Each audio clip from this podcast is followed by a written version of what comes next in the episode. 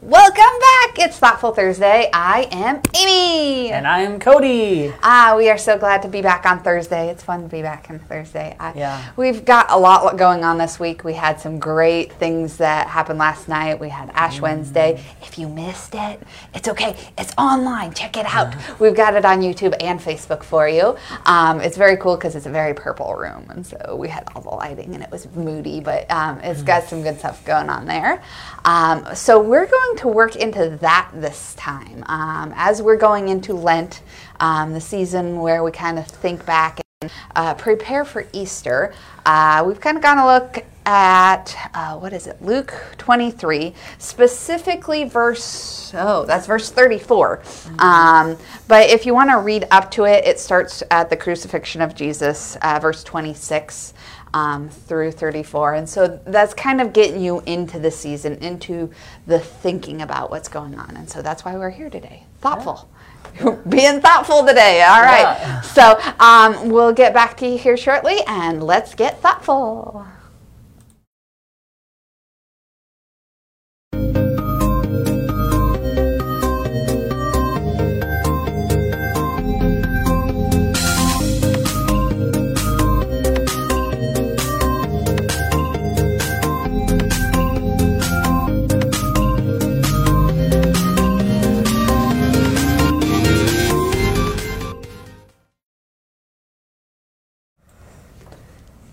Welcome back. Oh, uh, we so we're going through. Uh, this is NIV.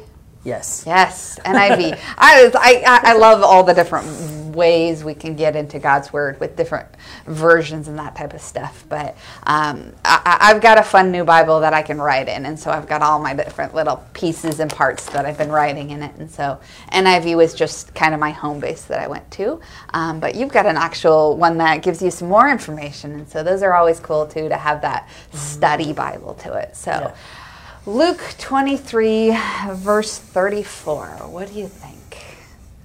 Um, well, I'm just going to read it real quick. That sounds That's like a great plan. Okay, so Jesus said, Father, forgive me, for they do not know what they are doing. And they divided up his clothes by casting lots. Um, I think a reading this, you might wonder like who them is. Um, who is Jesus referring to when he says them? Well, to put it into this content context, my words right. Um, Jesus asked God to forgive the people um, who were putting him to death. So he was um, those that were involved. Those were the Jewish leaders. Those were the Roman politicians, the soldiers, uh, the bystanders. Um, and then I think an important thing to see through here too that God answered that prayer by opening up the way of salvation, um, even to Jesus' murderers. Um, yeah.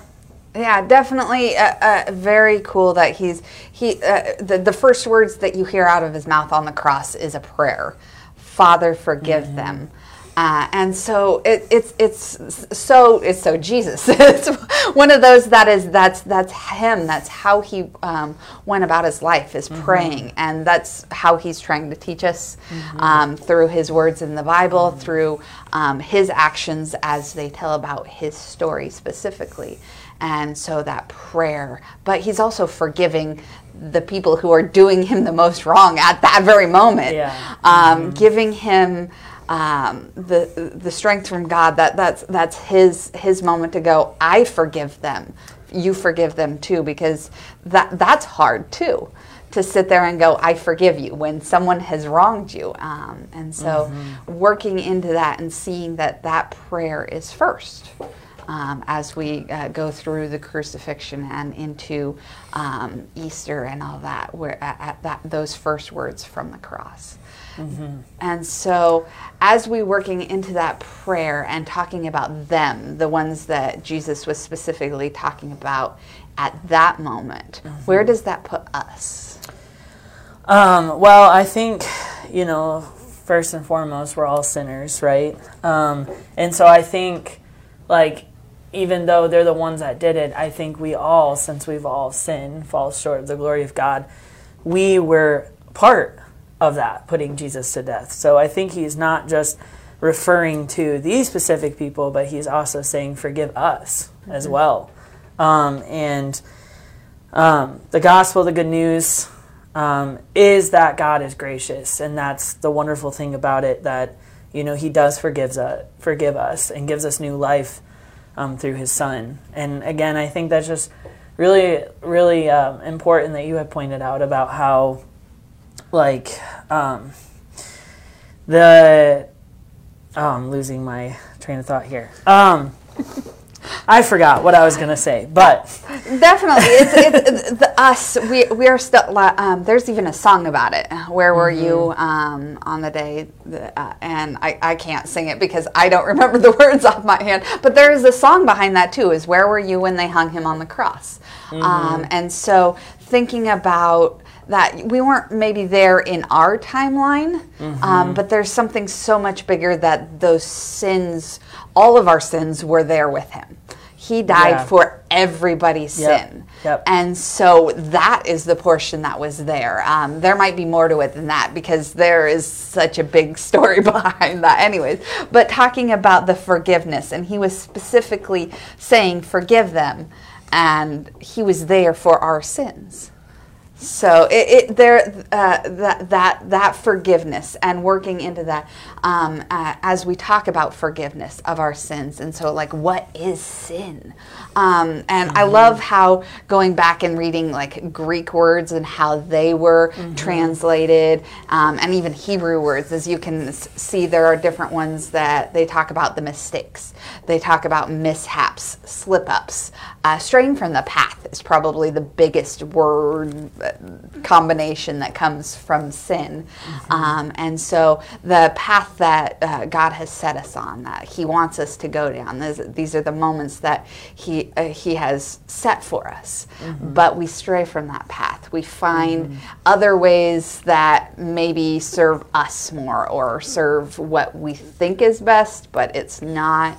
And so those sins of straying um, and the main thing is like as you stray from that path, and um, it's dehumanizing you. It's it's taking you through a different doorway that um, is leading to pain and it leads to pain in us ourselves and leads to pain in others too. Mm-hmm. And so, as we sh- uh, uh, sit in that pain and um, are in those sins, um, that is how we're being separated. We're se- separated by that guilt and that shame.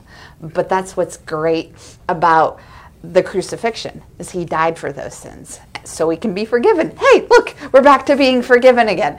And uh, so yeah, that that's yeah. what's awesome about grace and finding that grace in a salvation. Um, one of my favorite quotes is sin is a diagnosis. Mm-hmm. So uh, that that that's the diagnosis. That's that's what we found out was wrong. But grace is the cure. Mm-hmm. And so it, I, I love working into that kind of stuff and figuring out where we are in that situation. And so I've kind of gone through like why we forgive, need forgiveness, but like what what are your thoughts on why we need forgiveness in that sense? Um, well, I, I think it's important to know that you know God is perfect, and I think um, you know Jesus had to die on the cross because you know God had to come down in human form um, because He's perfect to take away that um, to take away that sin for us because since God is so perfect, he can't touch sin. So he had to have a middle ground here so that we could have a relationship with him.